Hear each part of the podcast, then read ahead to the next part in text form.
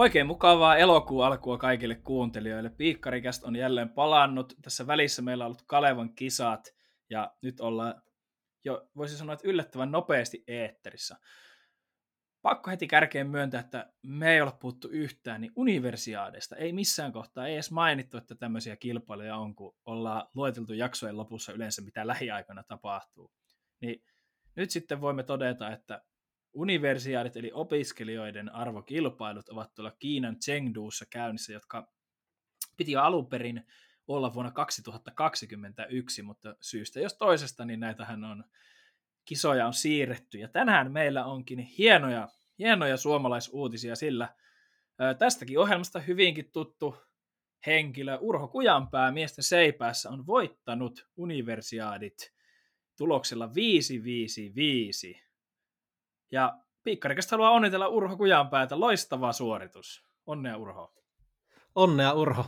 Mutta tota, kyllähän tämän voisi ajatella, ajatella sillä tavalla, että Suomi on tällä hetkellä melkoinen seiväshypyn suurmaa. Mietipä nyt, että tota, E M-halleista kuultaa alle kaksi kolmasta E M:stä kuultaa universiaadista kuultaa seiväshypyssä. Niin kyllä tämä pistää vähän niin kuin odotuttamaan, että jatkuuko millä tavalla tämä suomalaisten seiväshyppä ja arvokusa esiintyminen niin sitten Budapestissa, jossa meillä on kuitenkin tulee viisi seiväshyppääjää mukana, kaksi miestä, kolme naista. No kyllä mä laskeskelin, että tämähän on ihan niin kuin, niin kuin kirjoitettu tähtiin, että maailmanmestaruus tulee seipäässä. Siis pakkohan meidän nyt tämä putki on jatkaa, kun tämä arvokisan voittoputki on niin kuin avattu. Juuri näin, mutta tota, ei paineta kenellekään, mutta pakko voittaa. Kyllä, että tästä voitte syyttää Urho Kujanpäätä myöskin, että hän on tuonut tämän oman kortensa tähän kekoon, niin, niin me odotetaan seipäästä siis arvokisamitalia Budapestissa, ja se on vielä voittomitali, eikö vain? Just näin. Mitähän vielä universiaadesta? Ne on siellä Kiinassa menossa. Yleisesti ne on kyllä tota, mun mielestä aika hienot kisat, jotka tota, pitää paikkansa, ja ne selkeästi ur- urheilijat kyllä tuntuu tykkäävän siitä hyvin, ja nytkin sinne suomalaisia iso liuta lähti, vaikka kisat oli siinä mielessä vähän hankalassa raossa, että moni Kalevan kisassakin kilpailu niin lähti hyvä, ettei suoraan kisoista lentokentälle ja lähdetään Kiinaan ja parin päivän valmistautumisella sitten kisaamaan, mutta tämä oli hyvin monellakin urheilijalla tota, tämä kaava, mutta sen verran houkuttelevat kisat, että ihan monelle, tai itse tosikin monelle hyvällekin urheilijalle ihan kauden pääkisoja. Joo, ja sitten myöskin niin monelle urheilijalle nämä saattaa olla ne arvokilpailut, että, että, että maailmanmestaruuskilpailut voi olla jo niin kuin lähestulkoon utopistisia uralla, niin tämmöisiä arvokilpailijoja niin ei välttämättä uralla monia ole, niin ymmärrän sen kyllä ihan, että jos haluaa tänne lähteä. Se on kyllä sanottu, että sullin rajathan oli sen verran korkeat, että tuonne Kiinaan lähetetään, että kyllä se aika kovatasoisia urheilijoita kyllä koko liuta, ketä Suomestakin on lähetetty. Että jos vertaa, että, että monesta maasta, niin on kyllä todennäköisesti vähän eri perusteisiin, kun katsoo noita tuloslistoja, niin, niin vähän eri kriteereillä on sinne valittu urheilijoita.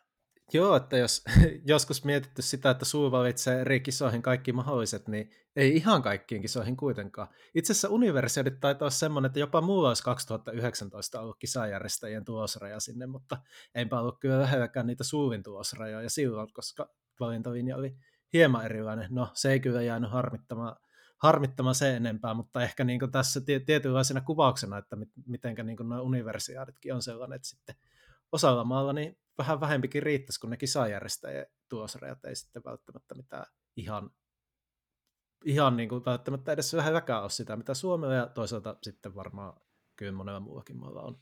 Kuitenkin Suomesta varmistetaan, että sinne lähtee, lähtee is, iskukykyinen joukkue. Ja vielä on muutama päivä sielläkin yleisurheilua jäljellä ja meillä on mahdollisuutta vielä sitä mitalisaalistakin kartoittaa. Ja eiköhän me siitä saateta jopa sitten ensi kerralla puhua. Mutta jos mennään jo, sivuttu jo jonkun kerran näitä maailmanmestaruuskilpailuja, joihin jo linjailtiin, että sieltä meille on tulossa seipäästä kultamitalli, niin ö, ranking-aikahan meni tosiaan umpeen silloin Kalevan kisojen sunnuntaina, ja nyt keskiviikkona, keskiviikkonahan sitten se pyörähti sen ranking niin sanotusti viimeisen kerran ympäri, ja tänään lauantaina viides kahdeksatta tehdään sitten ne viimeinen se niin sanottu kutsukierros sitten, että ketä sitten sinne valitaan. Mutta Suomen joukkue on jo, tai sanotaan näin, että Suomen joukkueeseen ei tämän lauantai-päivän jälkeen kyllä ihan kovinkaan montaa sellaista täydennystä ole tulossa. Suomen joukkuehan on iso jo nyt, kolmekymmentäkaksi urheilijaa on niin sanotusti valittuna joukkueeseen. Joo, iso joukkue viime vuonna, viime vuonna kun M M-kisajoukkue nousikin yllättävän suureksi. Silloin, tota, taisi itse asiassa myös olla silloin kolmekymmentäkaksi urheilijaa alun perin ja sitten neljä muistaakseni nousi vielä tota, jälkikäteen vähän niin kuin peruutuspaikoilta mukaan, jolloin sitten loppukoko joukko oli kolmekymmentäkuusi, niin nyt vähän ollaan mietitty, että onko taas yhtä iso joukkue tota, tulossa, vähän spekuloitu, että varmaan lähelle ainakin päästä, ja loppujen lopuksi lähelle päästiin, kolmekymmentäkaksi urheilijaa sinne no, nousi, eli voi sanoa, että se viimevuotinen Eugenein iso joukkue niin ei jäänyt yksittäiseksi ihmeeksi, vaan kyllä tämä niin kuin jossain määrin toistuvaksi. Ehkä on nyt muodostumassa tämmöinen päälle kolmekymmentä urheilijan joukko. Joo, ja paljonhan sitten keskusteltiin siitä, että osasko ne suomalaiset sitten tätä rankingia niin sanottu vähän lainausmerkeissä pilottivuonna, niin, niin sitten käyttää hyödyksi, ja sitten moni puhuu, että kyllä, mutta nyt kun me katsotaan tätä joukkuetta, niin ei täällä kyllä mitään isoja yllätyksiä ole, ja nyt varmasti niin ihan viimeistään kaikki muutkin maat osaa tätä rankingia, rankingia ymmärtää, ja käyttää sen tuomia mahdollisuuksia tietenkin hyväksi, niin, niin se on ihan mukava huomata, että tämä on se suomalaisen yleisurheilun taso. Eli tämän kokoisia joukkueita on mahdollista sinne arvokisoihin lähettää. Ihan perustuu urheilijoiden oikeaan tasoon. Joo, hyvä kun sanoit ton, koska taidettiin itse asiassa viime vuonna ennen M M:itä, kun vähän vasta- vastaavalla tavalla M M-joukkuetta tsekkailtiin ja analysoitiin, niin silloin vähän mietittiin, että oli kyllä tosi tosi yllättäviä nimiä, tai silloin yllättäviä nimiä, joista ei olisi etukäteen todellakaan osannut ajatella, että nuo tulee M M:ihin pääsemään ennemminkin silloin, että ehkä E M:ihin, mutta ei todellakaan M M:ihin. Mutta ei tosiaan nyt kauheasti ole sen tyyppisiä urheilijoita siellä. Et suuri osa, jos olisi tota, etukäteen miettinyt, että onko mahdollista päästä M M:ihin, onko M M:ihin menossa, niin ihan niin kuin tota, olisi itse sanonut, että varmasti onnistuessaan. Et ei oikeastaan mitään suuria yllätyksiä tässä suhteessa. Aika odotettua. Aika odotettua. Sellaisia uusia nimiä meillä täällä, niin Joonas Rinne ensimmäisiin maailmanmestaruuskisoihin starttaa tuhatviisisataa metrillä.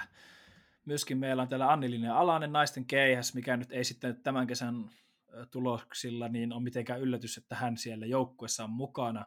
Nina Zydenius myöskin maratonilla tekee M M-debyytin. Siinä meillä taisi olla ne, no Suvi Koskinen maailmanmestaruuskisan debyytin myöskin teki. Viime vuonnahan Oregon, tai viime, viime arvokisoissa, niin hänhän taisi sitten olla se kotiin jäävä varaheittäjä. Ja Sara Killinen valittiin tuonne maailmanmestaruuskisoihin. Muutenhan tämä on aika semmoista tutunolosta kauraa. Just näin, just näin. Ja pitäisi vielä tästä M M-joukkoista. No ehkä se, että kun tota, taas säännöllisesti epäsäännöllisesti tota, ranking-systeemi nousee ja arvokisojen valintaperusteet nousee keskusteluihin eri yhteyksissä, niin ihan mielenkiintoinen siinä mielessä, että en ole kyllä tullut laskeskeltua, että millainen, millainen, miten iso joukkue olisi sitten, jos olisi ollut tämmöinen vanhan tyyppinen yhdellä tuloksella tulosrajoilla mennään sisään, niin en tiedä miten, mikä joukkueiden koko ero olisi, mutta jonkun verran voi spekuloida sillä tavalla, että pikkusen olisi ehkä niinku urheilijat ainakin vaihtunut, koska tuli heti mieleen, kat, vähän kattelin noita maailmantilastojakin, tota, millä tuloksilla ollaan milläkin sijoilla maailmantilastossa, niin ainakin nimet R. Davidilla, Taneli Juutinen olisi ollut niinku aika selkeästikin valintakelpoisia varmaan yhden tuloksen perusteella kisoihin, Samuli Samuelssonkin olisi ollut hyvin lähellä. Sitten, nyt kun en ole jaksanut katsella, että mitä, mitä sitten vaikka viime vuonna olisi tullut lisää urheilijoita niihin listoille, kun varmaan kuitenkin pidemmältä kuin tämän vuoden tuloksista niitä olisi katsottu, niin en ihan loppuun asti varmaksi pysty sanomaan, mutta kaikille suomalaisurheilijoille tämä ranking-systeemi, mikä ei ole kuitenkaan mikään avainonne, vaan jonkun verran olisi vaihtuvuutta ollut, mutta tota, miten se nyt sanoisi, että systeemi on joka tapauksessa kaikille tiedossa ja niillä mennään. Samat säännöt kaikilla ja, ja niitä kunnioitteen niitä hyväksi käyttämällä, niin tähän tulokseen pääsee. Ja niin kuin ranking-systeemistä ollaan luonnollisesti montaa mieltä, mutta tämä on se nykytila ja kyllähän tämäkin voi tästä joka vuosi hieman tarkentua. Joo, ehkä mä tämän niin kuin valintasysteemistä voisi vielä todeta, että itse on nyt kun tullut loppujen lopuksi siihen tulokseen, kun tätä on eri yhteyksissä kommentoinut tässäkin podcastissa, joskus kommentoinut itse asiassa aika monestikin, niin oli valintasysteemi, valintaperusteet, mitkä tahansa, niin ne on joka tapauksessa huonoja ja aina itse kukin minä mukaan lukien, niin siitä valitettavaa löytää, joten mennään näillä. Näillä mennään. Haluan vielä tähän loppuun todeta, että näitä uusia nimiä niin sanotusti nostin esille, niin pitäähän meidän tietysti Evelina Rouvali naisten kuulassa nostaa esiin. Hänhän teki historiaa, ties kuinka monta vuotta, kun suomalainen naiskuulan työntäjä on ollut maailmanmestaruuskilpailuissa. Ja sitten tietenkin Lotta Harala tekee myöskin maailmanmestaruuskilpailudebyyttinsä aikuisissa. Joo, tästä olisi voinut kyllä tulla vähän sanomista, jos oltaisiin lueteltu kaikki muut ensikertalais M M:t ja sitten Eve olisi tuosta unohtunut, niin hyvä, että mainitsit. Tota, yhdeksänkymmentäluvulla taitaa olla viimeksi ollut naiskuulantyöntä ja M M-kisoissa mukana, niin olihan tässä jo aikakin. olihan tässä jo aikakin. Hei, mä toivotan omasta puolestani kaikille tsemppiä tuonne arvokilpailuihin ja me tarvitaan siirtyä sitten siihen meidän niin sanottuun päivän pihviin, eli mennäänpä tuonne kansainvälisen yleisurheilun puolelle tänään.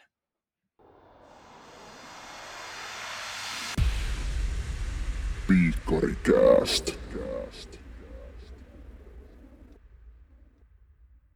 Vähän turhankin pitkä aikaa taitaa olla siitä, kun ollaan oikeasti kansainvälisistä asioista puhuttu, mutta nyt kun M M-kisat lähestyy ja sitä myötä kansainvälisen yleisurheilukauden huipentuma lähestyy, niin nyt on kyllä aikakin vähän ottaa esiin sitä, että mitä tuolla maailmankentillä on tapahtunut. Ei vielä, varsin, ei tässä nyt varsinaisesti niin kuin mitään M M-kisaa ennakkoa tehdä, mutta kuitenkin vähän niin kuin jo M M-kisojenkin kannalta, että mitä ehkä on tapahtunut, mitä kannattaa seurata. Ja myönnetään samoja tota, miesten keihästä, naisten ottelua ynnä muuta sellaista. Tota, tulee tässä esiin, mitä ehkä joskus ennenkin on tullut, mutta ei sille vaan voi mitään, että kiinnostavat asiat pysyy kiinnostavina. Se on just näin, kiinnostavat asiat pysyy kiinnostavina, ja, ja, mutta katsotaan, jos me ollaan löydetty näihin jotain vähän uutta kulmaa ja uusia tarinoita, niin älkää nyt vielä tässä kohtaa kuitenkaan luovuttako meidän suhteemme. Et joo, jos tota, tässäkin podcastissa ollaan usein kymppiottelusta tykätty puhua, nyt ei tällä kertaa kymppiotteluun lajina perehdytä, mutta nostetaan esiin kuitenkin yksi kymppiottelija, sillä Sveitsin Simon Ehammer, viimevuotinen E M-mitalisti kymppiottelusta M M-mitalisti pituudesta, niin tällä hetkellä niin M M-kisoihin lähtee jälleen kerran pituutta, pituutta hyppäämään, ja mun mielestä ihan ehdottomasti yhtenä ennakkosuosikkina. En yhtään ihmettelisi, vaikka voittaisi koko kisan, ja musta on kauhean mielenkiintoista, kun kahdeksan kolmekymmentäkaksi muun muassa tänä vuonna hypännyt Ehammer-pituutta toista vuotta putkeen osallistuu M M-kisossa, vaan pituuteen jättää ottelun välistä, että tuleeko tästä pysyvää?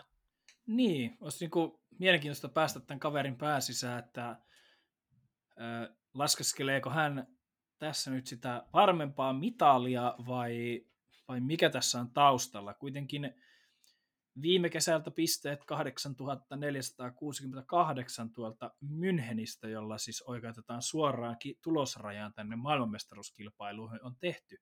Mutta kun, jos me katsotaan sitten, jos pohdiskellaan, että onko se tosiaan se mitalin syrjä ajatus siellä enemmän mielessä, niin hän on niin sanotusti vasta neljänneksitoista paras ottelija pistei, jos katsotaan tätä tulosta tässä niin sanotusti ranking-ikkuna-ajan ulkopuolella. Eh, anteeksi, ulkopuolella, vaan tietenkin rankingin, eh, ranking-tekoajan sisäpuolella. Että edellä on tältä vuodelta on Virosta tietenkin Karel Tilkaa. Nuoret norjalaiset Espoossa ottelivat hyvin. Sitten tietysti saksalainen nuori nouseva nimi Leon Neugenbauer on siellä, niin kuin voi sanoa, niin kuin tämän vuoden tilastoissa, niin ihan yl- melkein voi sanoa, että ylhäisessä yksinäisyydessä. Mutta niin, Simon Ehammer, niin kuin kovia tuloksia tehnyt ottelussa, mutta päättää silti vaan vaihtaa pituuteen. Mä en tiedä sitten, kun oot tuommoinen kahdeksan neljäkymmentä yhdeksänkymmentä viime vuonna hyppäsi, kahdeksan kolmekymmentä tänä vuonna hypännyt, niin hän on niin kuin absoluuttisesti, ja otti M M-mitallin pituudessa, niin aivan absoluuttisesti niin kuin yksi parhaita siinä. Niin, ja sitten, vaikka E M-mitalli ottikin kymppiottelussa, niin on maailmanlistalla, niin kuin sanoit, niin neljästoista, niin mä pikkusen niin kuin ihmettelen jopa sitä, että vielä kaveri kuitenkin vaikuttaa ensisijaisesti mieltävä itsensä kymppiotteluksi, koska kyllä niin kuin aika moni olisi vähemmästäkin keskittynyt siihen huippuyksilölajiin, missä on parhaimmillaan. Ei siinä, kymppiottelu on hieno laji, siinä on paljon hohtoa, ymmärrän miksi, miksi se kiehtoo, mutta kuitenkin.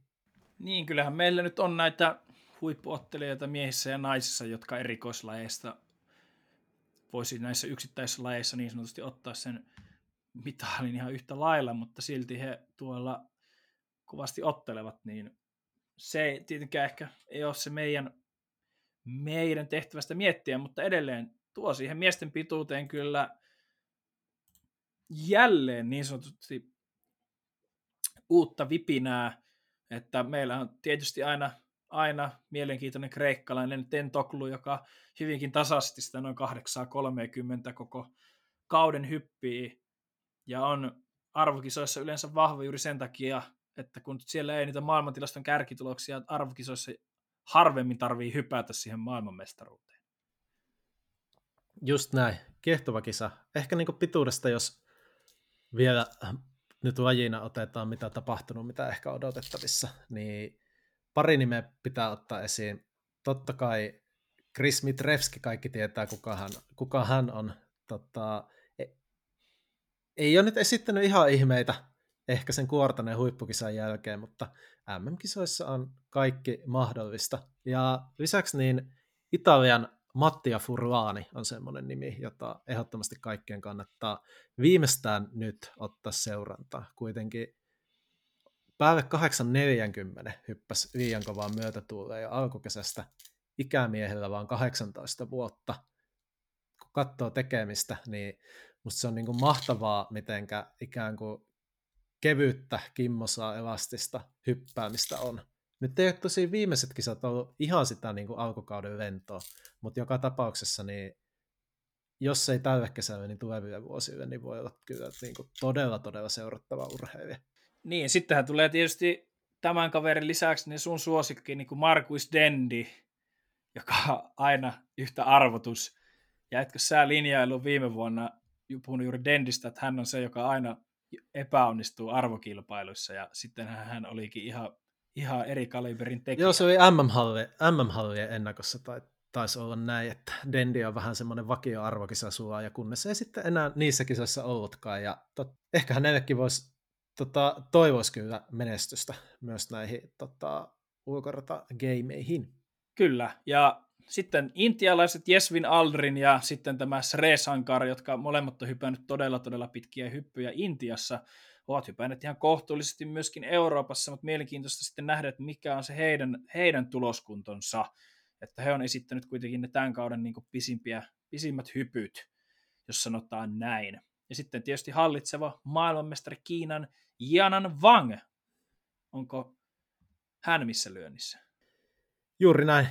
Mutta mitä sanoisit, pitäisikö tästä E-hammerista ja pituudesta, niin ottaa sitten kuitenkin, että puhutaan vähän otteluistakin. Mutta ei tällä kertaa miesten kymppiottelusta, vaan naisten seiskaottelusta, koska jos pituudessa on paljon asioita auki, paljon voi tapahtua, paljon on tapahtunut, niin otte, naisten seiskaottelussa vasta sitten asioita onkin auki.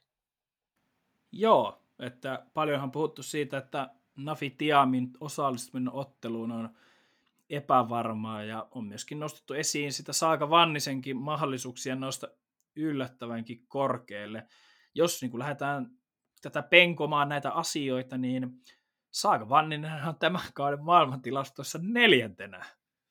Siis ihan, re, ihan rehellisesti, kun en ole ihan joka, jatkuvasti kaikkia maailmantilasta ja selannut ja pitänyt ite, itselläni niitä takaraivossa, että osaa tietää, tietää nämä ulkoa, niin yllätyin tästä tiedosta. Varsinkin kun ollaan paljon puhut, puhuttu siitä, että mietitty vaikka näitä potentiaalisia arvokisamenestyjiä, niin aika pitkällähän ollaan pyö, tunnuttu pyörivän Vilma Murron, Oliver Helanderin, ehkä Silja Kososen ympärillä.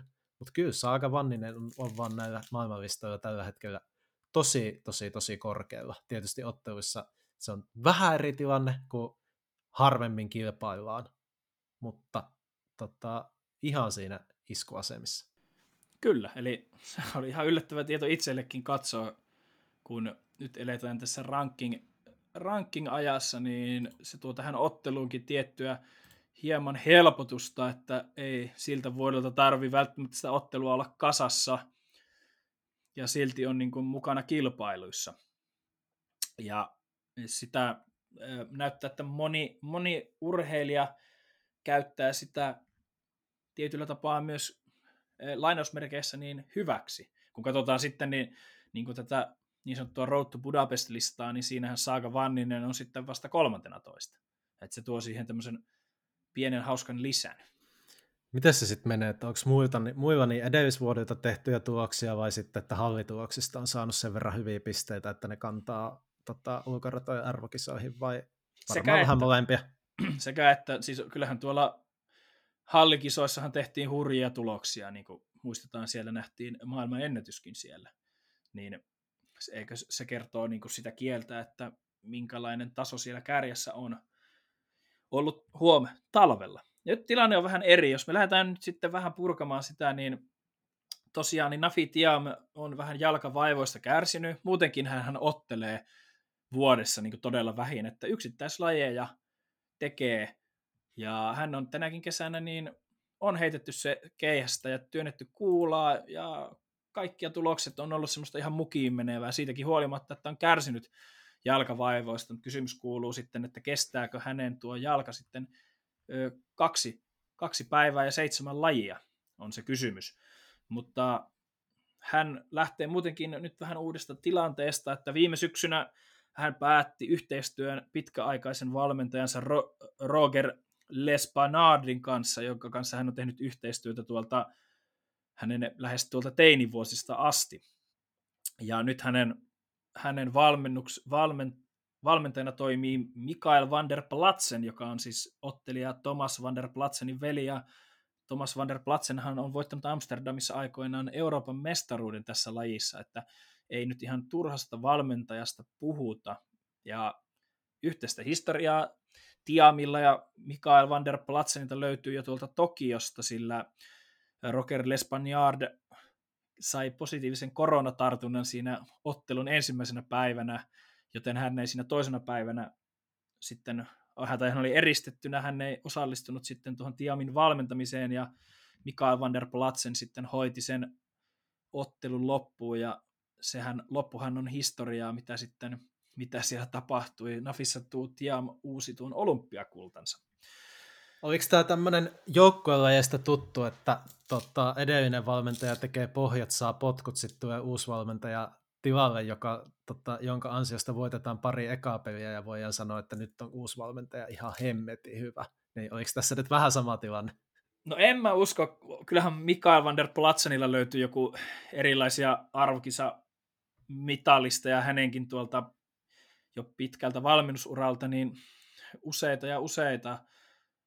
Ja sitten niin kuin Thiam on itse sen linjailut, että hän haluaa nyt niissä yksittäisissä lajeissa vielä, vielä niin kuin löytää niitä tietä niin kuin parempaan, ja siksi tämä pitkä yhteistyö sitten koettiin, että se ei enää tuo mitään uutta. Eli kyllähän tämä nainen, joka on voittanut käytännössä kaiken, niin haluaa vielä löytää ne omat rajansa. Ikää hänellä tulee tänä vuonna mittariin kaksikymmentäyhdeksän, ja onhan hän puhunut, että, että Pariisi voi olla hänen viimeinen, viimeinen kilpailunsa, mutta minä ja tiedä, tarvitseeko välttämättä niihin olympialaisiin aina päättää, on hän yhdessä haastattelussa sanonut, niin paljon on niin kuin auki, että nyt sitten, että mikä on hänen tuloskuntonsa, sillä Tämän kauden tilastokärkeä löytyy Jenkeistä Anna Haal, joka Götzisissä otteli jo kaksitoista pistettä vaille sen maagisen seitsemäntuhannen pisteen rajan, ja Eugenessa sitten heidän maamestaruuskisoissa kuusituhatta kuusisataaseitsemänkymmentäseitsemän pinnaa, joka myöskin veisi hänet maailmantilaston kärkeen tältä vuodelta. On niin kuin tehnyt monipuolisesti lajeja, on käynyt juoksemassa nelkun aitoja ja nelkun sileitäkin siellä, jotka ei siis ole seitsemänottelun lajeja, ja kovaa on ollut niissäkin meno. Hän on niin kuin se, kyllä minun papereissa se ihan voittaja suosikki, kun esimerkiksi Anuk Vetter on, on kilpailut kyllä, mutta hyvin, hyvin vähänlaisesti hänen kuntonsa on hieman arvoitus, samoin kuin sitten Puolan Adriana Sułek, joka tuolla hallikilpailuissa oli niin kuin todella, todella, todella kova, niin Niin, jos katsotaan sitten Sulekin tuloksia tältä kesältä, niin Götzisin jälkeen niin esimerkiksi kahdeksansataa metrille on tullut melkein sekunti lisää huonompaan suuntaan. Samoin kuin sitten satasen aidat. Götzisissä kolmetoista kahdeksantoista ja nyt kahdeskymmenestoinen päivä heinäkuuta neljätoista nolla neljä. Korkeus sata kahdeksankymmentäyhdeksän meni hallissa ja tänä kesänä sitten on mennyt sitten Götzisin jälkeen vain sata kahdeksankymmentä. Pituus on tippunut siihen, että se on ollut vain tuota kuut, noin kuutta metriä. Ja kuulatuloskin on tippunut, tippunut jonkun verran, että, että hänen, hänestä, hän on kyllä todella iso kysymysmerkki. Joo, tämä ottelu oli hallikauden pohjilta. Olisi niin kuin voinut ajatella, että tästä tulee ehdottomasti kesäänkin tähtilajeja, koska hallissahan tämä todella oli sitä. Silloin meni niin muistaakseni, tai ei vaan muistaakseni, vaan homma meni niin, että ensin Anna Hall otteli huipputulokset U S A:ssa. Sitten sen jälkeen tuli Euroopan hallimestaruuskisat, jossa sitten taas Thiam ja Sułek veti maailmanennätystasolla. Ja yhtäkkiä näyttikin siltä, että meillä on ihan niin kuin kolme, yhtä aikaa kolme ihan all-time huippua, kaikki niin kuin aivan niin kuin omassa primissaan. Ja oli kyllä todella, todella, todella hienoa odotusta kesällä. Mutta nyt tuntuu, että Hall ei ollut ottamatta. Sitten kaikki muut on ollut vähän vaikeuksissa, ja oikeastaan senkin ansiosta niin Hall kyllä niin kuin omissakin papereissa M M-kisojen lähestyessä niin on kyllä ihan selkeä ykkösennakkosuosikki näihin kisoihin. Thiam on kyllä kokenut urheilija, joka on ennenkin osannut kaivaa itsestänsä huipu irti, niin se on kyllä mahdollista, mutta se ei, niin kuin vähän sanoit, niin välttämättä otteluissa se nimenomaan otteluissa loukkaantumisen jälkeen vaivoista kärsivänä on helpoin tilanne. Me ollaan kyllä mun mielestä esim. Kevin Mayerin kanssa se on pari kertaa nähnyt arvokisoihin, että on pystynyt vähän vaivasta kärsivänä tulen sinne, ole ihan selkeästi hyvässä kunnossakin, mutta sitä muun muassa Dohassa kaksituhattayhdeksäntoista niin ei vaan sitten loppuun asti kykene kahta päivää tota, suoritusta viemään, ja siitä, siitä sitten palautuminen kestääkin kuukausi. Vaikea paikka. Muistetaan, niin, että Vaikea mukana paikka. on myöskin takavuosien niin kovakin arvokisakilpailija Katarina Johnson-Thompson, joka myöskin hän tulee, tulee pitkästä kuntoutuksesta. Hänellähän akillesjänne meni silloin reilu, sitä taitaa tulla jo kaksi vuotta, niin meni poikki. Ja viime kesänä niin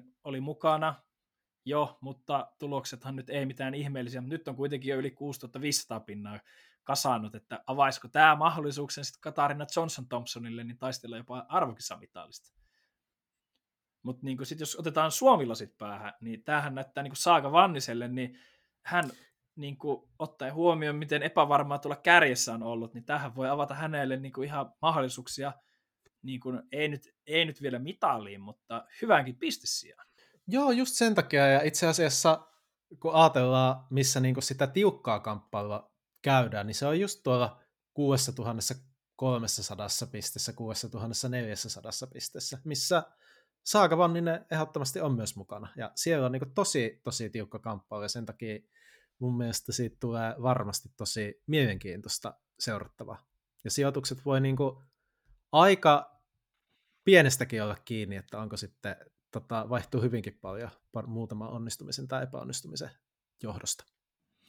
Joo, ja sitten kuinka monta ottelijaa sitten loppuviimein sitten juokseen sen kahdeksansataa metriä maaliin asti, niin se on aina sitten se ottelu. Joo, sehän se näissä tuppaa, kun otteluissa on vielä ollut vähän arvokisoissa kuin arvokisoissa tämä suuntaus, että vähemmän ja vähemmän otetaan mukaan ottelijoita, niin sitten kun niitä yksi kerrallaan tippuu pois, niin yllättävän vahvoillaan sillä, että pääsee tota maaliin asti.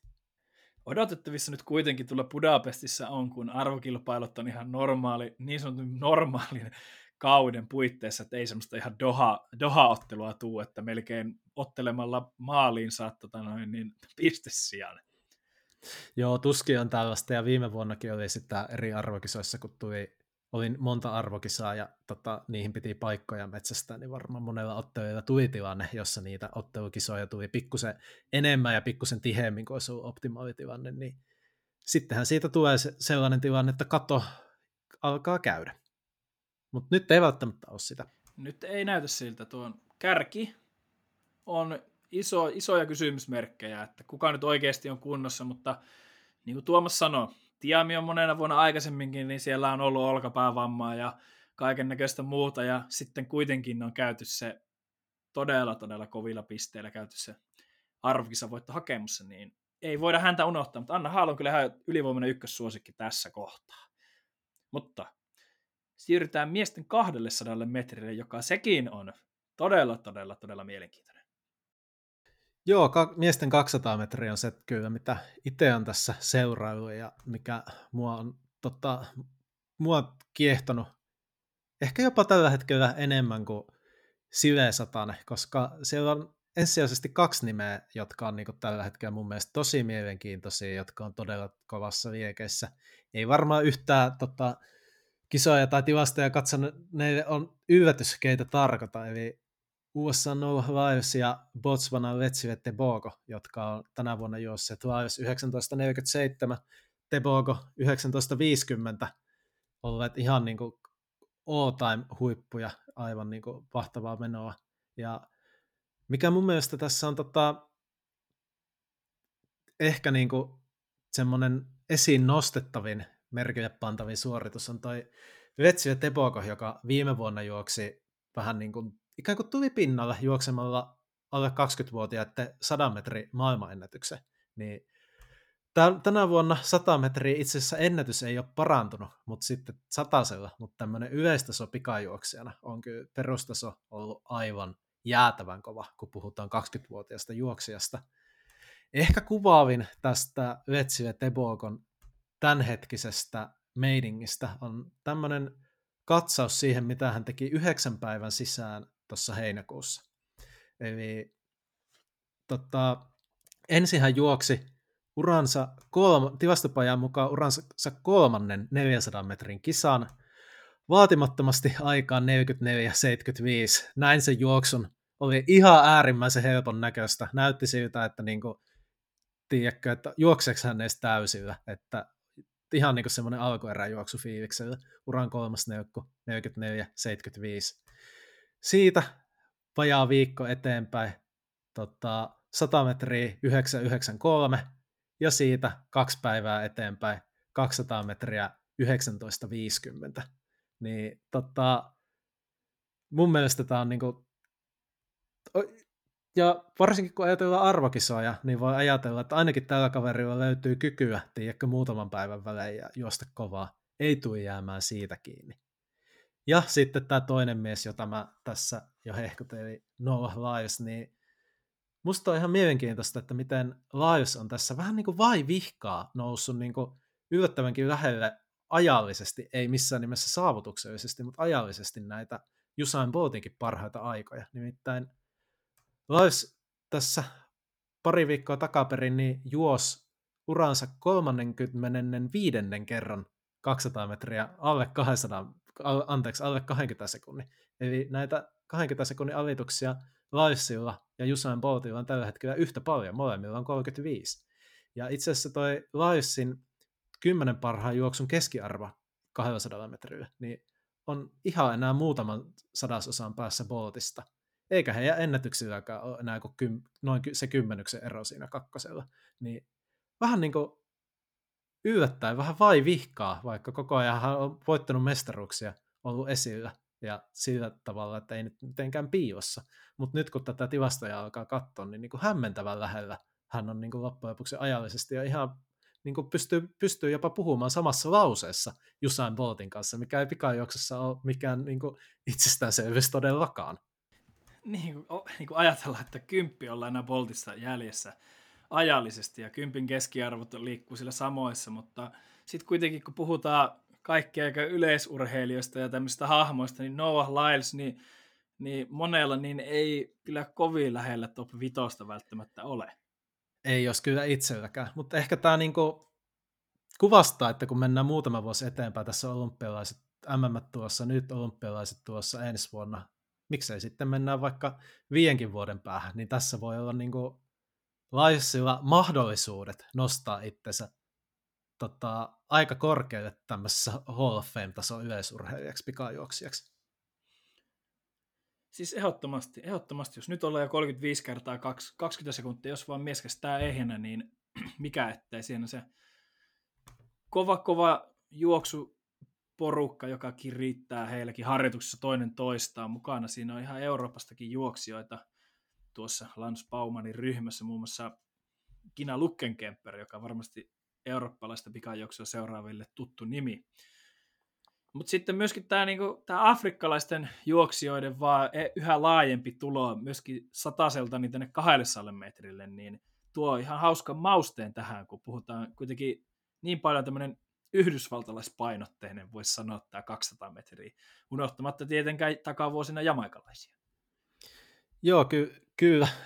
Itse hassusta, hassulta tuntuu puhua jo, että pitää puhua, että takavuosina jamaikalaisia, mutta näin se tilanne näin vähän se tällä on. Hetkellä näin on. Se että on. Ei se niin kuin Jamaika, miesten, nimenomaan miesten puolella, niin ei se Jamaikan taso tällä hetkellä ole mikään kovin ihmeinen. Yksittäisiä juoksijoita, jotka juoksee yksittäisiä huippuaikoja välillä, mutta tällaista niin kuin dominoivaa huippua ei oikein tunnu löytyvä. Mutta hyvä, että afrikkalaiset on heitä korjannut. Ja se on oikein mukavaakin, koska varsinkin tässä todellisuudessa, jossa kolme per maa pääsee, neljäs, jos on hallitseva maailmanmestari, niin kyllä se yleisesti, yleisesti kilpailulle tasolle että se tekee hyvää, että niitä on useammasta eri valtiosta ja ympäri maailmaa niitä huippuja.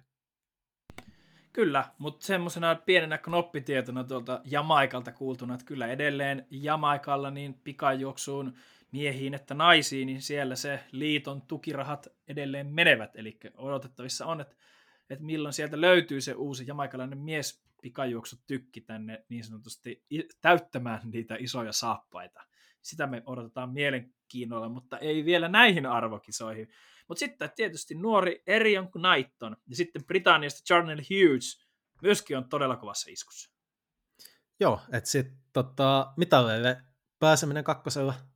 Nyt kun tietysti tässä meillä ei ole esillä vielä sitä, että Tota, varsinaisia entry-listejä eri lajeihin. Pikkusen on vielä spekulaatiota ehkä, mutta tota, ei ole lopullisia, mutta kyllä se kakkosella tulee olemaan erityisesti, niin mä uskon, että yksi kaikkien aikojen kovimpia tota, finaaleita, juoksuja.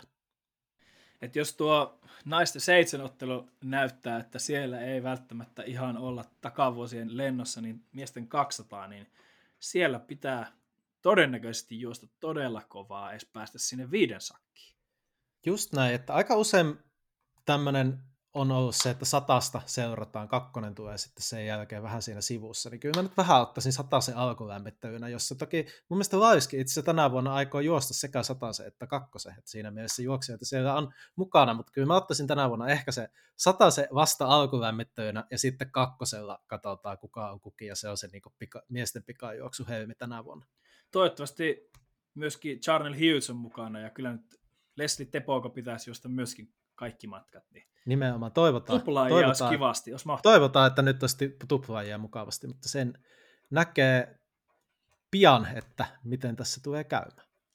Mutta joo, ennenkin ollaan miesten pikajuoksusta puhuttu, niin voitaisiin mennä taas uuteen toiseen lajiin, josta ollaan ennenkin puhuttu. Eli miesten keihääseen, koska se on vähän miksipäs semmoinen, ei. Oikeastaan vähän, koska miksipäs ei, se on vähän otteluja tai naisten ottelun tapaa semmoinen laji, jossa paljon on auki tällä hetkellä. Että taso, tasoa on, mutta paljon on auki. Siis tasoa on ja paljon on auki, siis todella paljon auki. Tässä kun ruvettiin tätä kokoamaan ja pohdiskeltiin jo tässä muutama päivä aikaisemmin, että mitäs me voitaisiin tässä pyöritellä, niin keihässä niin sen kovan alkukauden jälkeen niin kukaan ei ole juurikaan säväyttänyt. Ei, että tuntuu, että just siihen ihan alkukauteen siellä oli sitä P N G:ssäkin Wadwets heitti melkein yhdeksänkymmentä ja Helanderin heitti päälle kahdeksankymmentäseitsemän.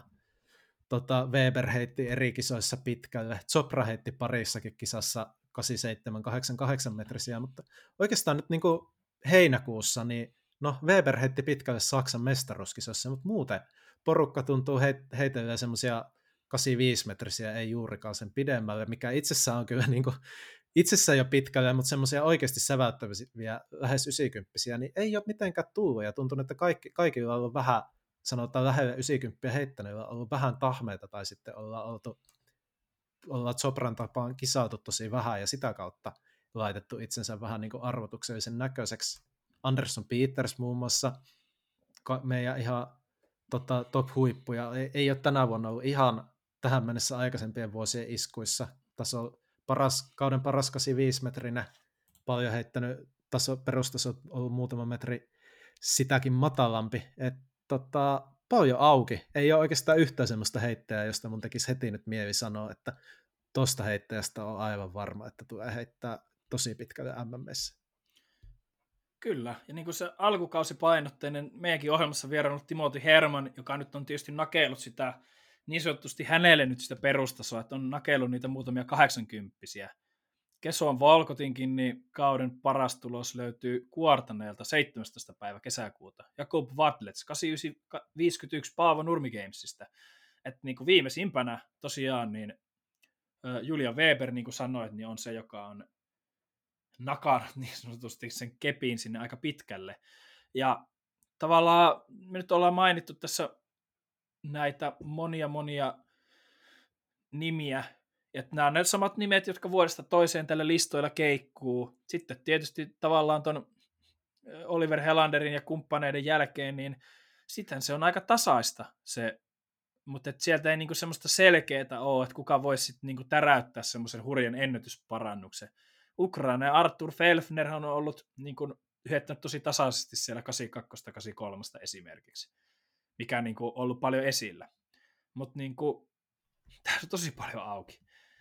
On, että ehkä tuohon Helanderiin, kun mainitsit, niin mun mielestä siihen voisi tarttua, koska kun se, mitä nyt on ehitty M M-kisoja Suomen osalta spekuloida, niin paljonhan se on niin kuin tuntunut yleisfiilis olevan niissä vähissä ennakkospekulaatioissa, mitä on, että joo, Vilma Murto on se ykkössuosikki ja sitten Helander, Helander ehkä joo, mutta ei nyt välttämättä kuitenkaan mitalleille. Niin kyllä tätä nyt katsoo vaikka tätä Helanderin kesän sarjaa, jossa on tota, kesäkuuta P N G:ssä kahdeksankymmentäseitsemän, sitten on kahdeksankymmentäkolme ja nyt maanmestaruuskisoissa kahdeksankymmentäviisi, niin tämä on oikeastaan aika identtinen, mitä nämä muutkin on tehnyt, että on joku pitkä alkukaudesta ja sitten on kahdeksankymmentäviisi tässä, niin mun mielestä tämä tota, tota, lähtökohdaltaan niin antaa mun Helanderin nostaa ihan siihen samaan kastiin siinä niin kuin muittenkin huippujen kanssa.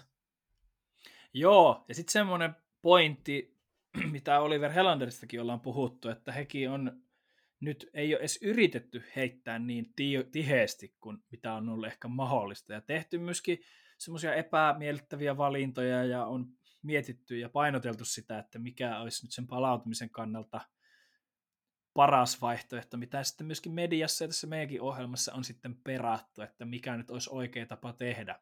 Mutta jos katsotaan niinku niitä nimiä, niin onhan tässä tosi paljon tämmöisiä noin kolmekymmentävuotiaita kavereita, että niin kuin hyviä heittovuosia periaatteessa voi olla jäljellä useitakin, mutta, mutta kuitenkin, niin kuin, niin kuin tässäkin muutama keihäänheittäjä on puhunut, että, että milloin tulee se heitto, että se ura loppuu, että mikä on se heitto, niin, niin eihän täällä niin kuin hirveästi uusia nimiä ole. Nämä, nämä samat kaverit täällä ja kaikki rupeaa olemaan sitä kolmekymmentä, siinä kyllä varmasti moni, moni miettii sitä kilpailutahtia ja täytyy niin kuin ihan eri tavalla ehkä suhtautua kuin varoittavana esimerkkinähän meillä on tämä, mistä meidänkin on pakko mainita, niin meillä on Saksasta tietenkin Vetter, joka Tokion vuonna heitteli niitä yhdeksänkymppisiä joka, joka toinen ilta, ja lopputulema oli sitten mitä oli siinä Tokiossa, ja nyt tämä kaveri yrittää viritellä paluuta, niin onko tämä ollut joku varoittava esimerkki näille muille vähän vanhemman kaartin heittäjille?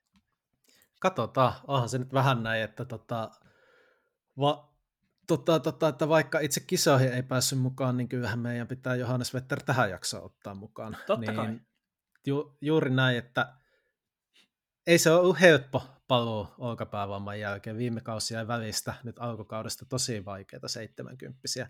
Sitten kun Timothy Herman, kuten hän meille kertoi, vähän neuvoi, että miten sitä olkapäätä kuntoutetaan, niin sen jälkeen heittikin jo seitsemänkymmentäyhdeksän metriä ja viimeisimpänä lähelle jo kahdeksankymmentäyksi metriä.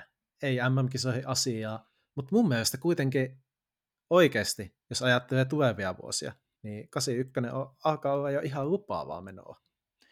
Joo, mä suosittelen, että kaikki asiasta enemmän kiinnostuneet, jotka haluaa ehkä saada vähän perspektiiviä siihen keihään heittäjänkin vaivoja ja miten kauan sen paluun kanssa joutuu ehkä tekemään töitä, niin kannattaa kuunnella Timothy Hermanin jakso meidän kanssa. Hänen piti tulla meille ihan vartin pikaa vieraaksi yhteen jakson kylkeen, ja asiaahan olisi ollut, oli ennen jaksoa, jaksossa ja jakson jälkeen vaikka kuinka kauan. Niin tota, suosittelen kuuntelemaan, että Timothy Herman siinä vähän avaa sitä, että kuinka hän auttoi Johannes Vetteriä kuntoutuksessa ja avaa myöskin syitä miksi.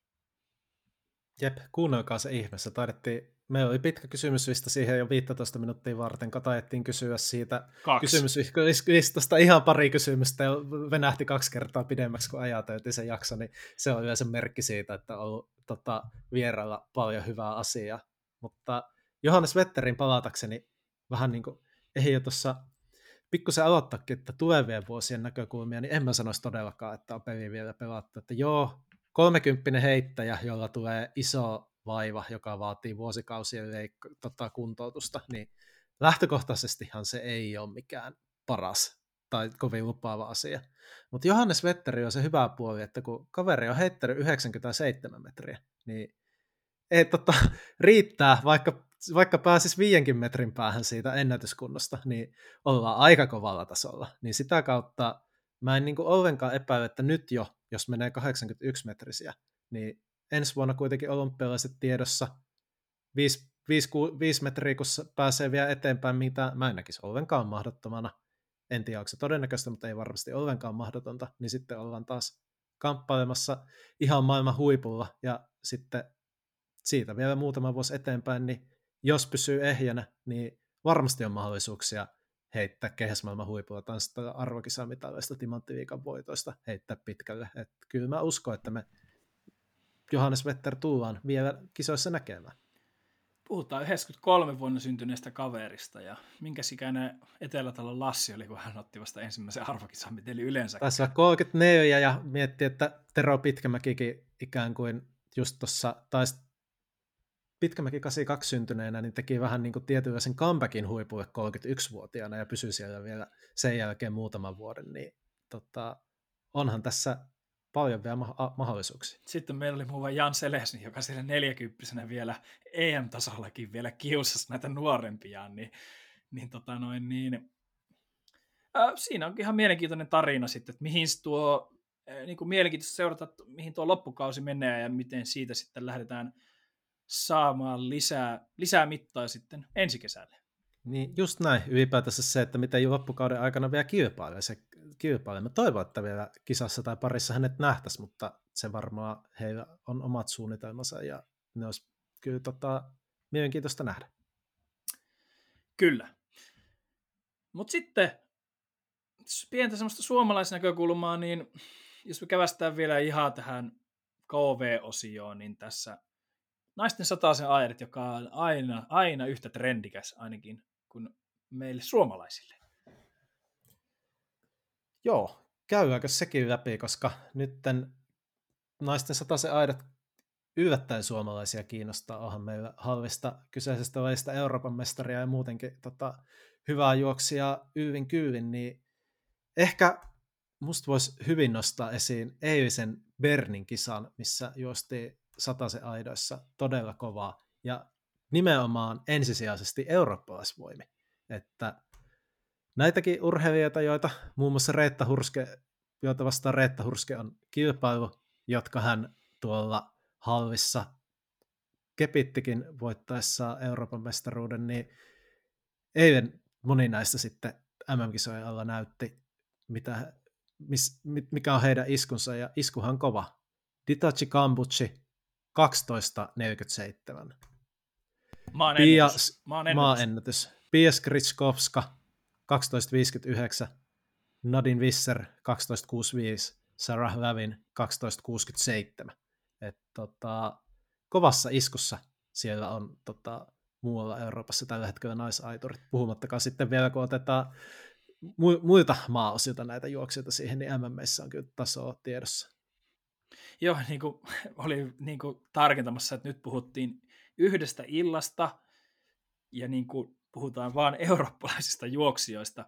Ja nämä kilpailut oli kuitenkin semmoiset, että ei voi puhua nyt sitten mistään olosuhdekilpailusta, että oltaisiin oltu jossakin huippukorkealla tai missään muuallakaan, vaan siellä oli mukana myöskin meidän Chris Mitrevskiä ja Simon Ehammeria, ja, mutta tämmöiseksi muodosti sitten siellä tuo naisten satasen aidat, ja todella kovaa vauhtia eurooppalaisittain jo, mutta niin kuin kertoi myöskin siitä, että nämä naiset ovat kyllä saamassa se kuntopiikin kyllä esiin oikeaan aikaan. Nadin Visser, joka lähes tulkoon kolmetoista sekuntia jos sillä alkukaudella, niin vain hän sieltä tulee taas ja on siellä niin kuin, ta, niin kuin arvokisa finaalitason juoksijasta taas puhutaan. Sen lisäksi niin kuin mainitaan, että onhan tässä semmoinen pieni tumma varjo tämänkin lajin yllä, että siellä Tobi Amusanin ympärillä velloo todella ikävää keskustelua. Joo, nämä on kyllä aina yhtä harmillisia, harmillisia tilanteita ja tota, olinpaikkatiedot, ne kannattaa täyttää kunnolla. Ja olla siellä sovitussa paikassa silloin, kun on sen niin ilmaissut olevan, niin se on... Niin, mä oon vähän sitä mieltä kyllä näissä, että nämä on kyllä niin kuin sarjassa ammatinvalintakysymys, että se kuuluu nyt vaan asiaan, että ne pitää hoitaa. Kyllä, kyllä, se on juurikin näin. Mutta semmoinen, kyllä me, meidän ohjelma tässä, kun me tätä pohdiskeltiin, niin nostetaan kyllä tuolle Sarah Lavinille hattua, että ihan elämänsä kesää juoksee, ottaen huomioon, minkälainen on ollut tämä kausi, että puoliso menehtyi tapaturmaisesti tuossa ennen, ennen kesää, ja hän tekee niin kuin elämänsä kautta täällä, niin nostan hänelle hattua kyllä, ei, ei varmasti ole helppoa, ja moni muu asia ehkä voi olla isommassa roolissa kuin sadan metrin aidat. Nimenomaan näin. Että tota, taustoihin hän uskomatonta tuosta tekee hän. Pitäisikö meidän vielä tähän jakson loppuun niin ottaa, nyt kun lauantaina viides kahdeksatta tätä nauhoitetaan, muutaman päivän päästä on tuossa Tampere Motonet G P, niin vilkastaanko pikkasen lähtövistejä? Vilkastaan.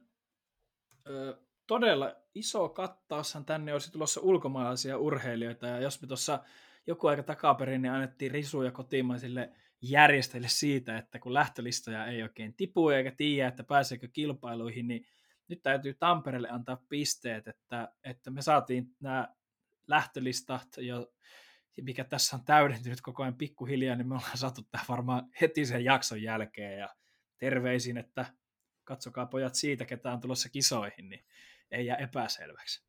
Joo, tämä on kyllä ilahduttavaa, että ei ole siis ollut pelkästään meillä, vaan ollut ihan yleisesti internetissä jo aika pitkään nämä lähtölistat olemassa, että ketä on kisoihin tuossa. Ja musta on kyllä huomattavaa, että tuonne Tampereelle on nyt viikolla tuossa niin tosi paljon urheilijoita ulkomailta. Ja selkeästi näkee, että ne, nämä kisat on kyllä kansainvälisten urheilijoiden tarpeiden kannalta niin aika oikeaan paikkaan, koska varmaan paljon sitä nyt, että nyt on kisakalenteri ympäri Eurooppaa vaikuttaa olla suhteellisen tyhjä näin M M-kisojen alla.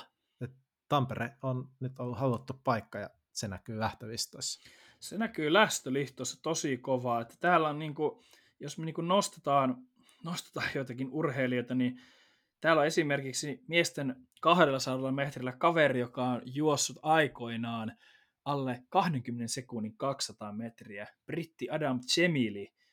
Ja muutenkin miesten kakkosella niin tälläkin kaudella niin alle kahdenkymmenen sekunnin juoksijoita niin on kuusi kappaletta.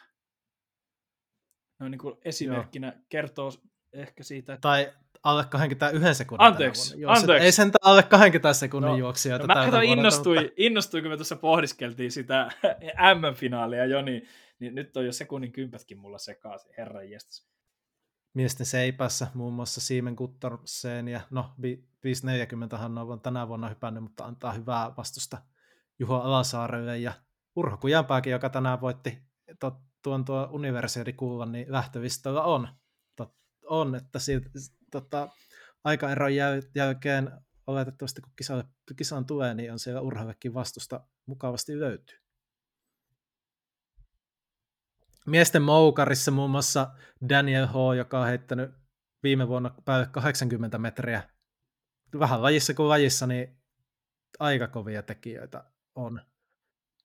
Sitten mä nostan yhden urheilijan. Tämä on tämmöinen hauska knoppitiedon nappula tähän. Miesten korkeudesta halli E U, Euroopan mestaruuden voittanut Duve Amels on mukana, joka, jonka ennätys hypätty kymmenen vuotta sitten arvokilpailuissa kyseisellä kentällä kaksi kaksi kahdeksan, ja nyt heti, verran, heti kymmenen vuotta myöhemmin niin on palaa niin sanotusti stadionille.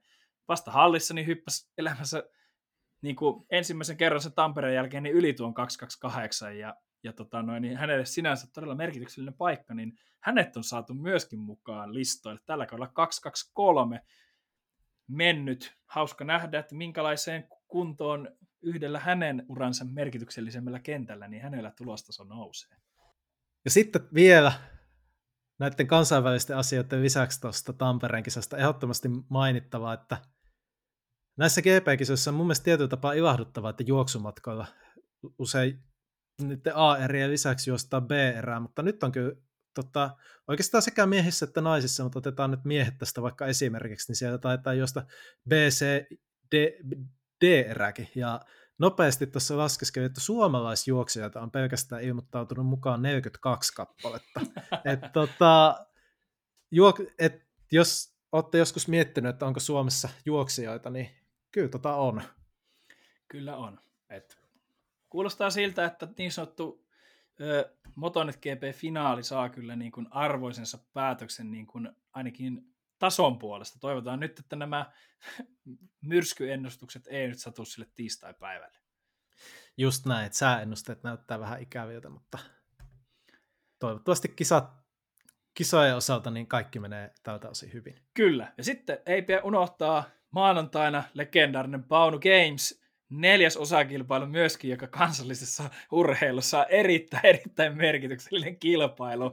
Että jos ei lajia löydy Motonet-G P:stä, niin Paunu, Paunu Games Jämsässä ihan ikoninen. Ne ei ole kisat eikä mitkään, jos, tai ei ole kesä, jos ei mikään, jos ei siellä nyt käy edes kerran kilpailemassa kesässä. Se on niin kuin semmoinen must kansallisen tason urheilijalle. Just näin, että maanantai-iltana, jos olette Jämsässä tai lähiseudulla, niin käykäähän siellä Paunun kentällä ja voitte vaikka Mikon kanssa ottaa yhteiskuvat. Kyllä.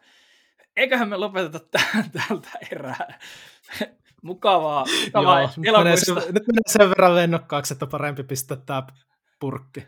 Kyllä mä olen samaa mieltä. Hei, mukavaa, mukavaa elokuuta kaikille ja valmistautukaa Tampereen Motonet G P C ja Pound Gamesiin. Kiitos, että kuuntelit. Palaamme asiaan. Moi!